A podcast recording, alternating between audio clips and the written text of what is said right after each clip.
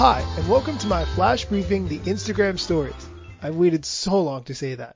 I'm Daniel Hill, Instagram speaker from Daniel Hill Media, and welcome to my flash briefing. This Instagram flash briefings answers questions about the platform, gives tips and tricks to build a following, and any news updates or interesting posts that you need to know about.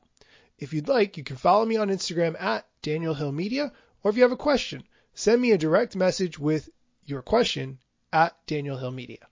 The questions are read by my lovely wife, who is an office manager in her regular job. Here's today's question. Today's question, why should I use Instagram? I could talk about this question for a really long time, but here's the shortest answer. There are over a billion monthly active users on Instagram. I don't know about you, but I look at people's phones whenever I walk around or go places, and I would say a solid 75% of the time, people are on Instagram. I would say the other 25% of the time it's divided between texting or Facebook or something else.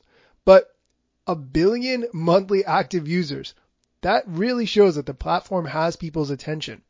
It's a visual platform, and we all know a picture is worth a thousand words, right? So if you want to communicate your message in a way visually that attracts people on a platform they're already spending a lot of time on, Instagram is your place to do it. Now let's get into Instagram news. There are no new features or anything announced for the platform today, but one thing I saw that was pretty interesting had to do with a company called Juul. They make vaping products and they were advertising to teenagers and they shut down almost all their social media accounts, including Instagram. I thought this was newsworthy because if you're doing something and you want to advertise to a target market of teenagers or young adults, Instagram is the place to do it. So if you don't want to reach that target market or that age group, don't post on Instagram. That's the lesson and the key takeaway.